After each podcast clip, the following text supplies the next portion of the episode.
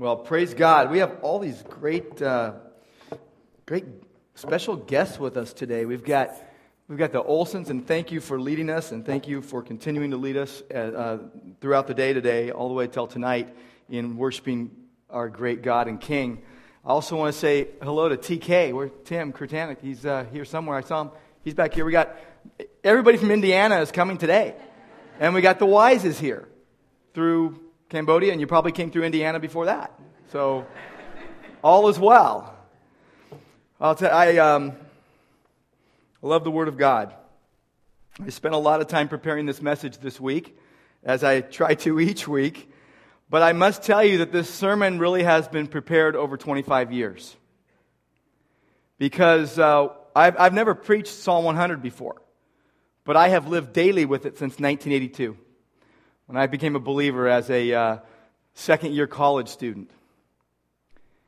It was one of the first uh, passages of Scripture I memorized Psalm 23 and Psalm 100. And I, I was in some kind of a small group where we were encouraged to do that, and I am so grateful to God for that opportunity because really on a daily basis, maybe once, maybe five times a day, I, I recite Psalm 100. I'll do it in my mind, I'll do it in my head, in my heart, I'll do it out loud. Our family does it. Everybody in our family knows Psalm 100 and Psalm 23. It's just one of those things. It's Psalm 100, Psalm and the Lord's Prayer. And it's, it's just, it's, it's a part of my life. And probably that's why I've never preached on it. I'm afraid to. Uh, it, Psalm 100 for me has been a constant companion for 25 years. It has been a continual comfort. It has been a source of encouragement. God has used it to shape me. We've all been shaped by certain scriptures. Every one of us, you have scriptures that you have that you that, that you hold dear. That you love the whole Word of God, but there's something that God uh, resonates in your soul from certain scriptures. Psalm 100 is like that for me, and uh, God has used it to shape me. So please take your Bibles and turn to Psalm 100, and stand with me for the Word of God. Psalm 100 is a well known psalm. You can see by the title, it's a psalm for thanksgiving. It's a psalm for giving thanks. And it focuses on God's kingship over all creation. So let's read Psalm 100. Shout joyfully to the Lord, all the earth. Serve the Lord with gladness. Come before him with joyful singing. Know that the Lord himself is God. It is he who has made us and not we ourselves. We are his people and the sheep of his pasture. Enter his gates with thanksgiving and his courts with praise. Give thanks to him. Bless his name, for the Lord is good. His loving kindness is everlasting, and his faithfulness to all generations. And this is the word of God. And Lord God, please open our eyes that we would see wonderful things in it today. We pray in Jesus' name. Please be seated. Or you can keep standing if you want. But Psalm 100 is a really well known psalm. It's a psalm for thanksgiving. It focuses on God's kingship. It's the last of seven psalms Psalm 93 and then Psalm 95 through 100 that focus on God's kingship, picturing God as king over the universe. It deals in large part with who God is and then how we are to appropriately express ourselves to Him. How can we appropriately express ourselves to God? That's the topic of Psalm 100. How should we ex- be expressing ourselves to God? Um, we see six imperatives here that beautifully, beautifully and clearly uh, show us the way and what it is our privilege to do. First, it's our privilege to honor God, to joyfully honor God. Uh, verse 1 says, Shout joyfully to the Lord or uh, some versions say, make a joyful noise to God. Shout joyfully. I don't know have, if do you shout very often? Do you shout a lot? Don't point at anybody in your family, please. But do you shout?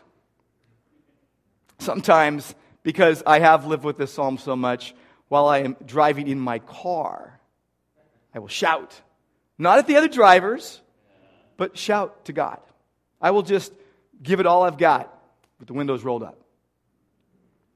Um, shout joyfully to God. It's a shout of loyalty and, and homage. It is paying due respect to the one you are shouting to.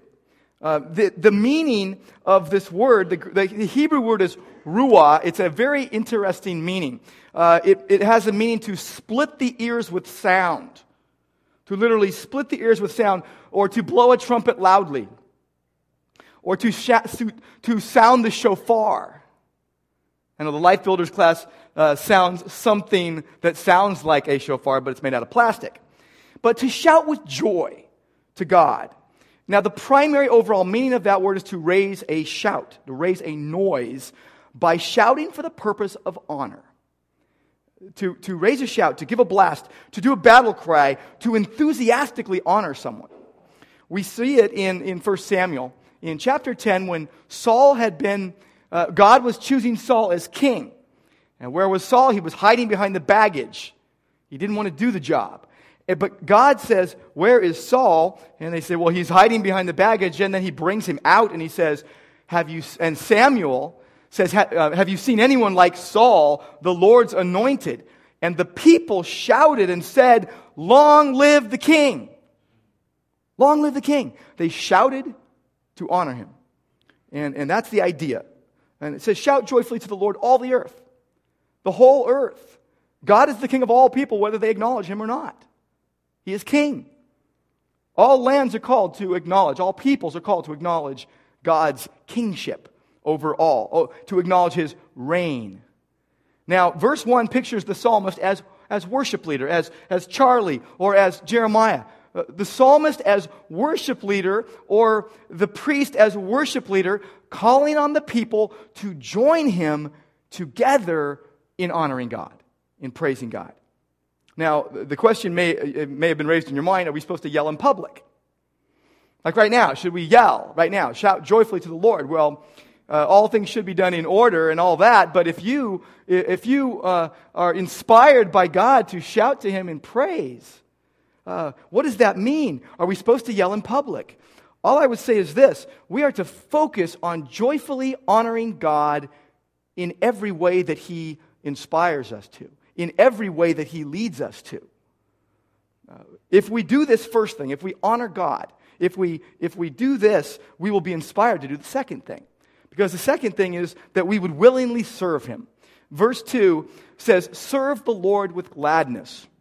Now, the Hebrew word here means to work, to labor, to toil, but in the context, it means to serve or, or even to worship, to give worship to. Um, now, sometimes people are forced to do things, right? You're coerced into something. You don't want to do it, but you do it. Uh, there's forced labor and other things like this. You're obligated. But service to God is a privilege that doesn't seem like an obligation. Service to God is the glad response of those who've been saved by His grace who have, who have come to the cross of Christ and realized that he paid the penalty for their sins and, and did what they could not do and drew them to himself and gave them what they could never earn or deserve. So the service is this idea, this loving service to God is this grace, grateful response to the grace of God. In Colossians chapter 3, we're instructed to, uh, in everything we do, do all things in the name of the Lord Jesus. Uh, to, when, I, when I first became a believer, early on as a, as a college student, when I, became, when I came to know Jesus, I wanted to serve God in every way imaginable. Um, the thought that God had chosen me, the thought that God had forgiven me of my sins, the thought that God had, had, had intervened in my life and initiated towards me and that He was changing me, well, that made me want to serve Him. That made me want to do what, would, would be focused upon Him every day for the rest of my life. Now, every day for the rest of my life, for 25 years so far at least, I haven't done that. But it has been a desire in my heart, and God uh, continually uh, strengthens that desire. It is something I desire to do. Colossians chapter 3, verse 4 says, When Christ, who is our life, is revealed, you also will be revealed with him in glory. And I cling to that verse. It says that Jesus is my life. Jesus is not just something I tack on to my life. Jesus is my very life. He is the center, He is the core, and if so, then everything revolves around Him. Everything revolves around Him, and so I want to honor Him, I want to serve Him. Well, not only should we honor God and serve God, but we must do something else, and we see it right here in the text. Uh, in verse 3, it says, Know that the Lord himself is God. And that means that we must honestly acknowledge him, that he is worthy of our acknowledgement. Uh, this, this idea of knowing that God is God means that we experience him and be, or we are fully convinced of the truth about who he is. Fully convinced about the truth. Then we acknowledge his sovereignty, we acknowledge his goodness, we acknowledge his greatness, we acknowledge his kingship over all. That he is God, that he is creator. It says here, uh, come before him with joyful singing. Know, verse 3, know that the Lord himself is God. It's he who has made us and not we ourselves. So if we didn't make ourselves, there's no self made people. If we didn't make ourselves, then everything is dependent upon God. Know that the Lord Himself is God. He's our, he's our creator, He's our God. We're, we're His people, so we're His subjects, so He's our king. And He's also our shepherd. He says we're the sheep of His pasture. We're the sheep that He is taking care of in His pasture. Reminds us of Psalm 23, verse 1. The Lord is my shepherd. I shall not want. The Lord is my shepherd. See, the image of God as our shepherd is a very rich one, a very full one. Uh, the shepherd stays with his sheep, he cares for his flock. Look at Isaiah 40. Isaiah chapter 40 in verse 11. Isaiah 40 in verse 11 says, Like a shepherd, he will tend his flock. In his arm, he will gather the lambs and carry them in his bosom. He will gently lead the nursing ewes. Like a shepherd, he tends his flock. He cares. He, he leads. The, the shepherd stays with the sheep. He cares for them. He, the sheep are totally dependent on the shepherd for their food and for their, their water and for their protection, for their provision. Now, in the New Testament, Jesus revealed that he is the shepherd of his people. Look in John chapter 10. John chapter 10, in verse 11, Jesus says, I am the good shepherd. The good shepherd lays down his life for the sheep. In verse 14, he repeats it I am the good shepherd. I know my own, and my own know me. I'm their shepherd, they're my sheep. I know them, they know me. Now, before I came to know Jesus, I, I would have said that I, that I was acknowledging God. I was one of those uh, Christians in name only because I grew up in America and uh, my parents took me to church. So I, I, figured, hey, you know, don't tell me I'm not a Christian. Well, I'll tell you what, I was as lost as lost could get. Um, and lost is as lost does. I did not serve God, I did not know Him. I was doing it all on my own. And, and I may have said I was serving God. There were times in my life as a kid, I remember saying, Well, I'm doing this for the Lord or whatever. And, and I didn't know the gospel. I didn't understand the cross.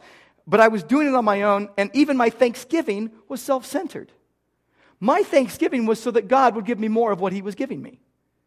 And of course, it was all focused on the good. The thanksgiving was only for the good things, never for what was bad. And I'd thank Him to get more of what He was giving me, not because my heart was truly grateful. I remember those days in my life. I, I look back and I shudder. Sometimes you look forward and you shudder too, and you think of what you're doing today at times because we are uh, Im- so imperfect. None of us has it wired. All of us probably feels like we're hanging by a thread on a daily basis. But uh, my heart was not truly grateful. But in Christ, everything changes. When I came to know Jesus, everything changed. Well, He was my God, He was the shepherd of my soul. And I acknowledge that. Do you know, do you know Jesus? If you don't know Jesus, if you believe that he died for your sins, you believe that he paid the penalty for you, he died on the cross and he rose again, acknowledge it. Acknowledge it and, and, and follow him. Uh, acknowledge him as Savior, follow him as Lord. If we're going to acknowledge him, it's got to be acknowledging the true God. Now, the next thing in this psalm is so obvious. You're like, well, of course, this is what this psalm's about is about the thanksgiving part. Uh, we're to verbally thank God. Verbally and, and in our hearts, but we're to, we're to thank Him. Verse 4 says, Enter His gates with thanksgiving. literally a thank offering. Enter his gates with a thank offering. Um, God is worthy of our thanks. Uh, that, again, that's very obvious, but entering his gates with thanksgiving, that word thanksgiving literally means to extend your hand, to offer something, to, um, to, to throw something even, or to cast something. Um, it's used with regard to making a confession or a vow or, again, a sacrifice of thanksgiving. Uh, a thanksgiving, it pictures, uh, let's say, like in Nehemiah when they were so rejoicing because the wall had been completed and a thanksgiving choir was going in procession. It reminds us, uh, it pictures for us a thanksgiving choir in procession, who people giving thanks to God. Uh, it's very easy for us in America to think of all these things uh, individualistically, right? Just about me and Jesus. But these are things that are together. These are things, um, it is He who has made us, not we ourselves. Enter His gates with thanksgiving, His courts with praise. It pictures a group of people going in procession to thank God, uh, to return thanks to Him. Jesus, every time He broke bread, you saw Him giving thanks. He always gave thanks to the Father. Um, you see Jesus. Here's Jesus. Uh, he was, let's say, feeding the 5,000 or uh, with the disciples on, on the road to Emmaus after he had uh, been killed for our sins, even before his own crucifixion. Even then, um, he thanked the Father. Uh, Jesus, the one who, as God, owns the cattle on a thousand hills, as Psalm 50, verse 10 tells us. He who, who became flesh and dwelt among us. God Himself who became flesh and dwelt among us, he made himself entirely dependent upon the Father while he was here on earth for the provision of all his needs, and he returned thanks to the Father. He thanked God for what he provided. See, the truly spiritual person is a person with a grateful heart, a person with a thankful soul, a person who has a deep gratitude to God for everything that comes into their life. Be that good, be that bad, be that positive, be that negative, and everything in between. Look at John 11. Remember, John 11, there was a, a situation going on. Lazarus had died. Mary and Martha, his sisters, had gone to get Jesus. And Jesus comes to the tomb where Lazarus was buried. And, and in verse 41, they remove the stone of the tomb, and Jesus raises his eyes and says, Father, I thank you that you have heard me.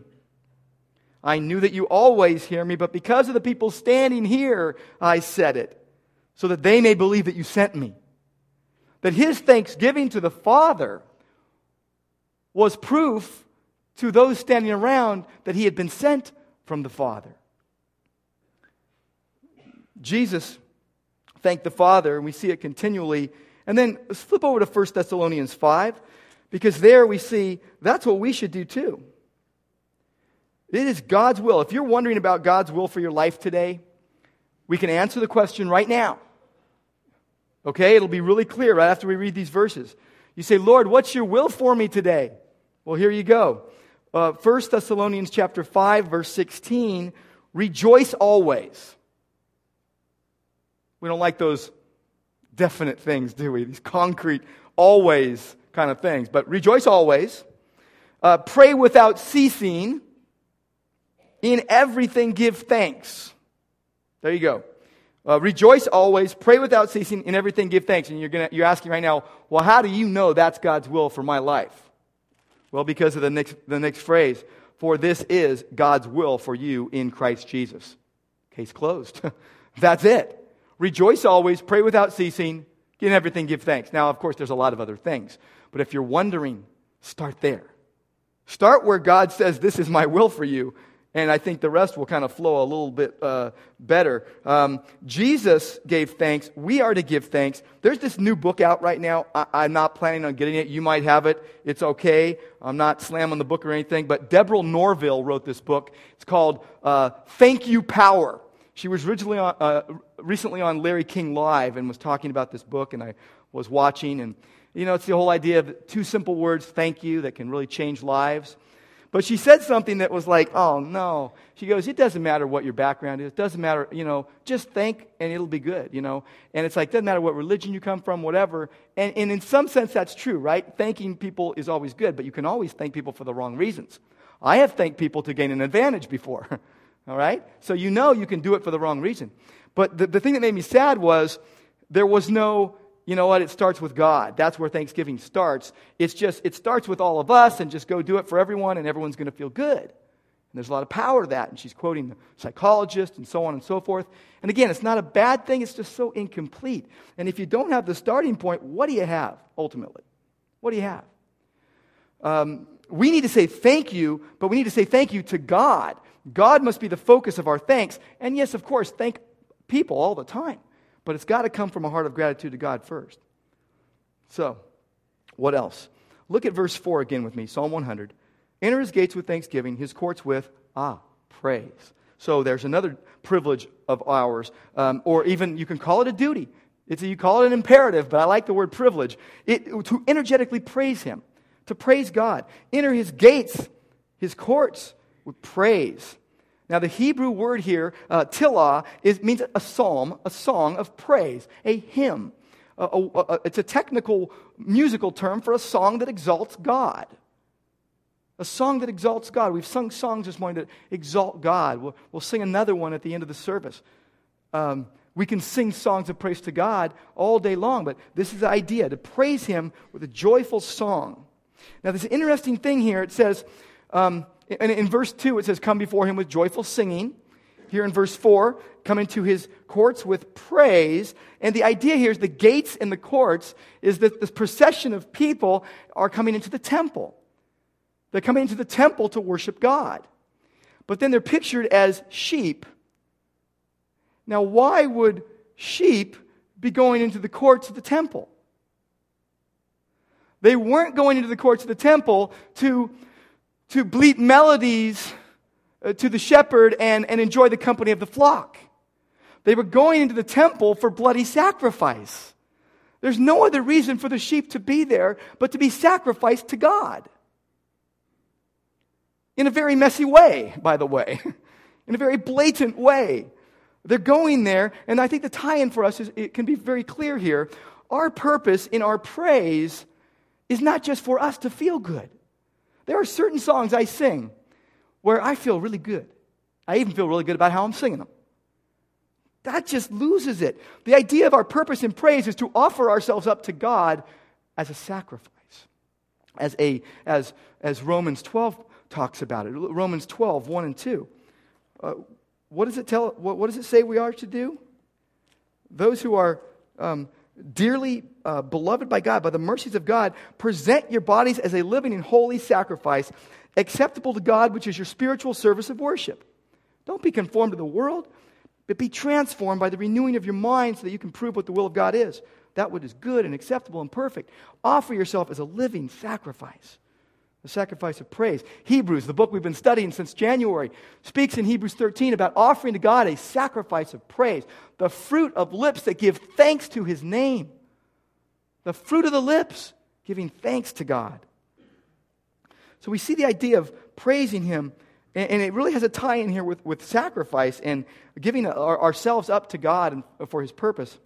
Now, the last imperative that we see here in this psalm is the idea of blessing God. And this is the one that I've had the most trouble figuring out in my mind, okay, my simple mind. Uh, verse 4 says, Give thanks to him and bless his name.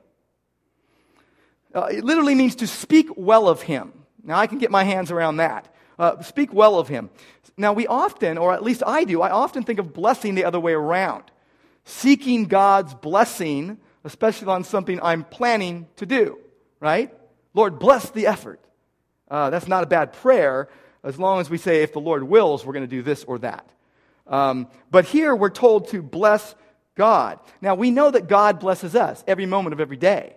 In every way, He provides for us, He protects us, He leads us, He guides us, He's with us. But this idea of blessing God, the Hebrew word is barak. It literally means to bend your knees, to kneel down on the ground, to literally bow down on the ground, to kneel. There's a picture in this. When we kneel before God, we are humbling ourselves before God. We are, we are putting ourselves in a position where we're not in charge, where we're not in control. We're relinquishing that, even in the act of kneeling. So, blessing, uh, in those days, there was a very close connection between um, kneeling and receiving the blessing. You remember in Old Testament uh, pictures where, you know, maybe Abraham or Joseph, they're blessing their sons, and they kneel, the, the, the, the blessee kneels down to receive the blessing. Uh, in those days, it was a very kind way of greeting someone to kneel and to bless their name, to kneel and to speak well of them. We're in Psalm 100 right now. Just look over, probably in your Bible, or maybe turn one page to Psalm 103. It starts in verse 1 and says, Bless the Lord, O my soul, um, and, don't, and all that is within me, bless his holy name. Verse 2 Bless the Lord, O my soul, and forget none of his benefits. We're speaking well of God. Uh, Psalm 104 Bless the Lord, O my soul, O Lord my God, you are very great. Well, that's speaking well of his name. Now, Job spoke well of God's name. Job had more things happen to him than we probably will ever have happen to us. But Job said, The Lord gave and the Lord has taken away. Blessed be the name of the Lord. When we sing that worship song, Blessed be thy name, we're talking about when things are bad. We're talking about when things are dark. We're talking about when you're going through fog and you can't see clear in your life. Um, Job was able to call God blessed blessed because he recognized his blessings came from God. And so can we. We are to humbly bow before God, both, I think, both physically and spiritually. There is something about getting on your knees before God, whether it's by your bedside or in, in the midst of our congregation. There is something about getting on our knees before God and then, and then speaking well of his name. Now, we're supposed to be honest with each other, right? I remember when I spoke to our college uh, group uh, earlier this year, I said, I'm going to make a deal with you. I won't tell you what you want to hear if you won't tell me what you think I want to hear. Let's be honest with each other this weekend. And we, and we had some good discussions. But I want to be honest with you. On a daily basis, I feel like I am barely getting by. Many times. Now, that's internal. Okay? I'm not talking about, you know, the things I'm doing. I'm talking about internal. I feel like I am barely getting by. I feel like I am uh, uh, a lot of the time fearful, worried, concerned beyond what is no- natural about things, impatient, um, feeling completely unable to even lead my family, much less lead this church. Um, for example, our family almost, praise God, but almost every day we get into the Word together. We read something or we do Psalm 100. If, that's, if it's late and about time to go to bed, we'll just do Psalm 100. We do those things, and I'm in the Word and I'm praying, but I feel like I'm doing but not trusting. So I want to be really honest with you today. I, I am not trusting. I'm doing. I, yeah, there's moments of trust. Doing but not trusting.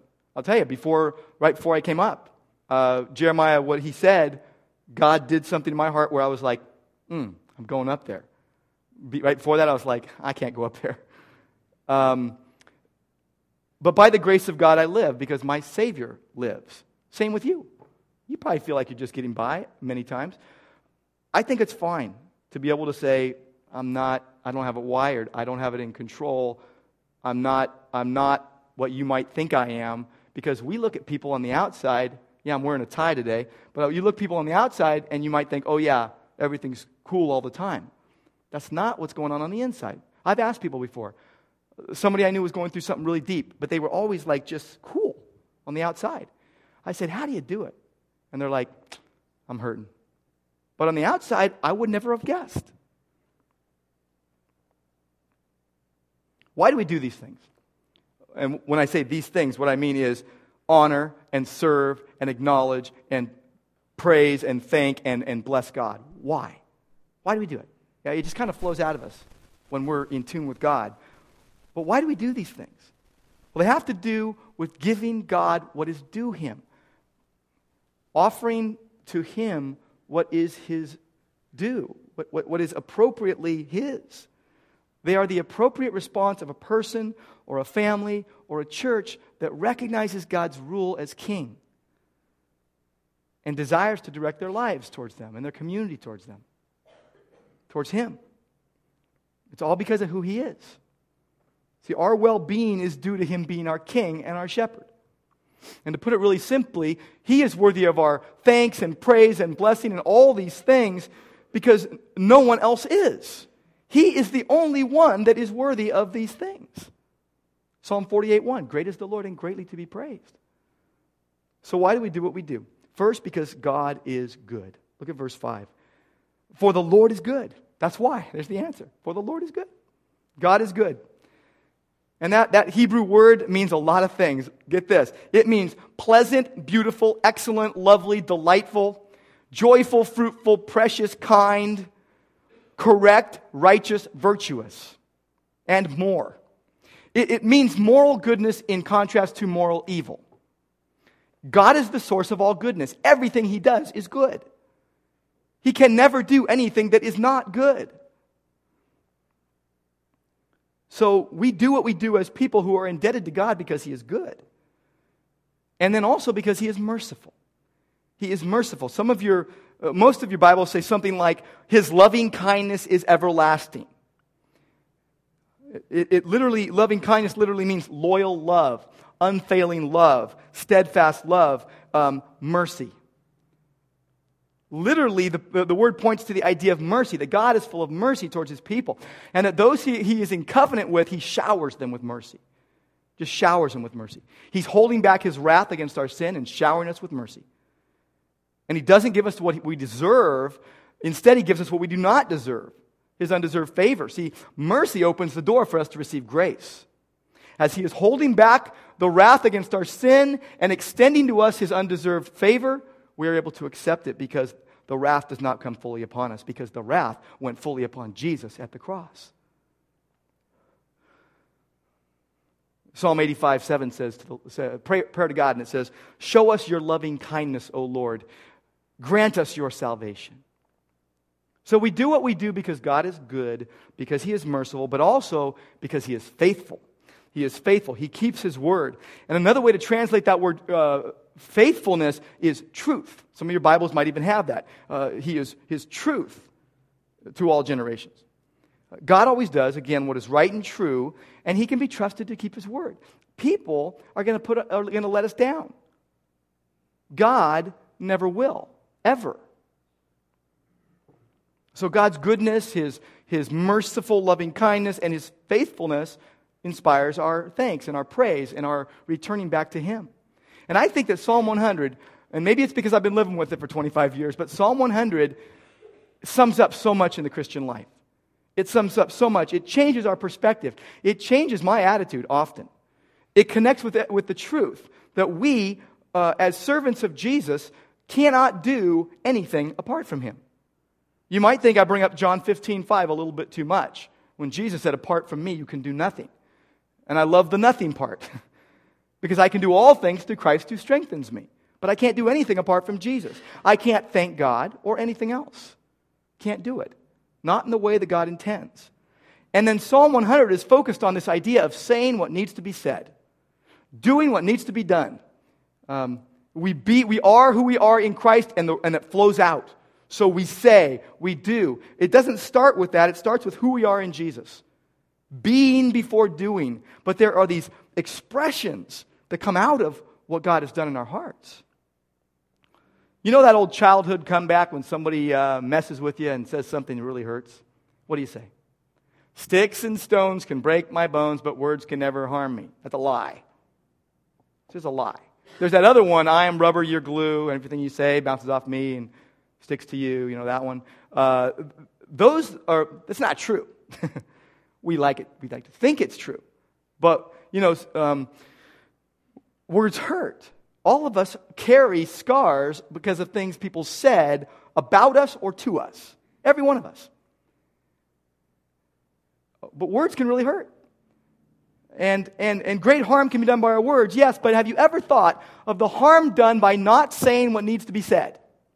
For example, what if you're married 50 years and you never say to your wife, I love you, honey?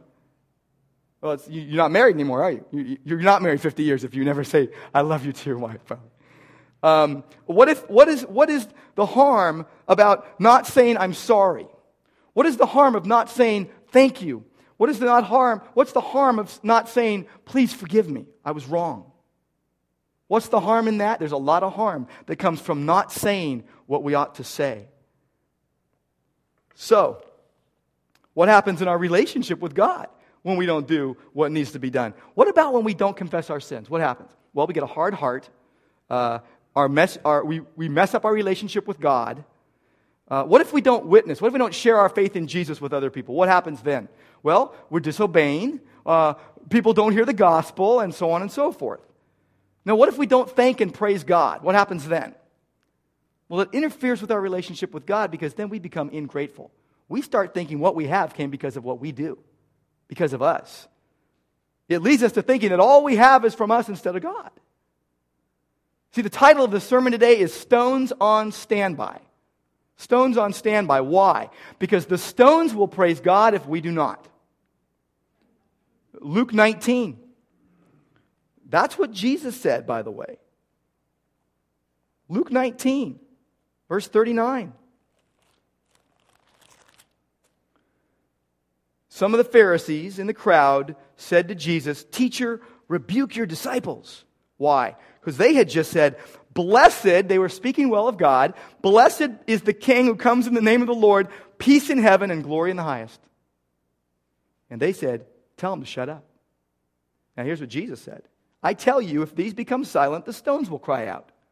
They will not be able to help themselves. See, if, if we don't thank God and praise God, the, the stones will.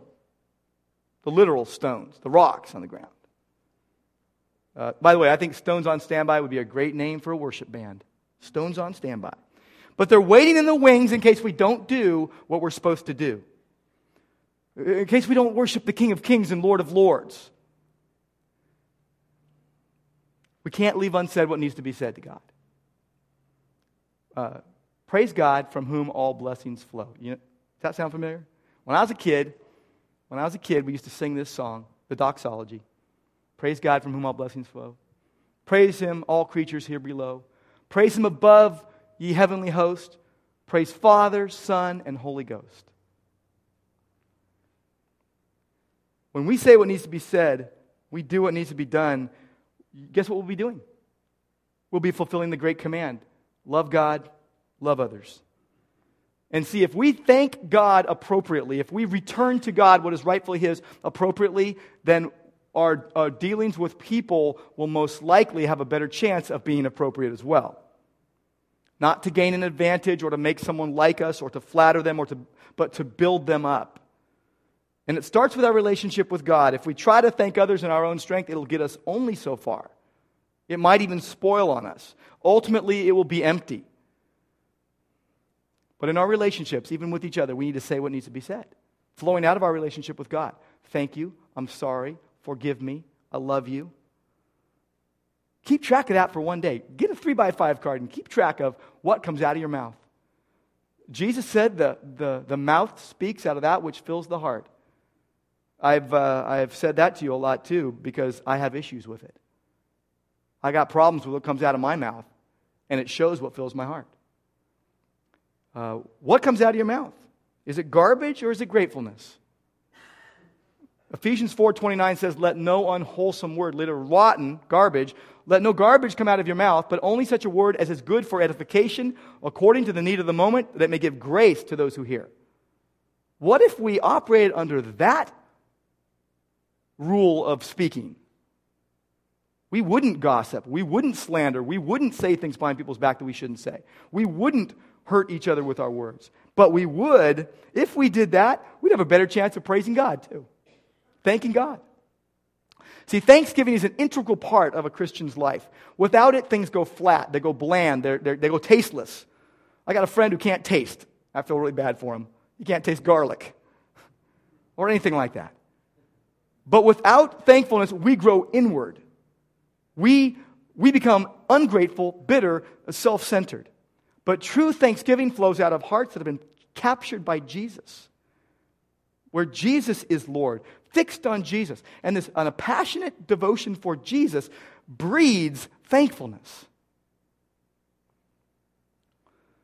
We live in a time when the greatest issues facing the world are the issues of spiritual emptiness and egocentric living.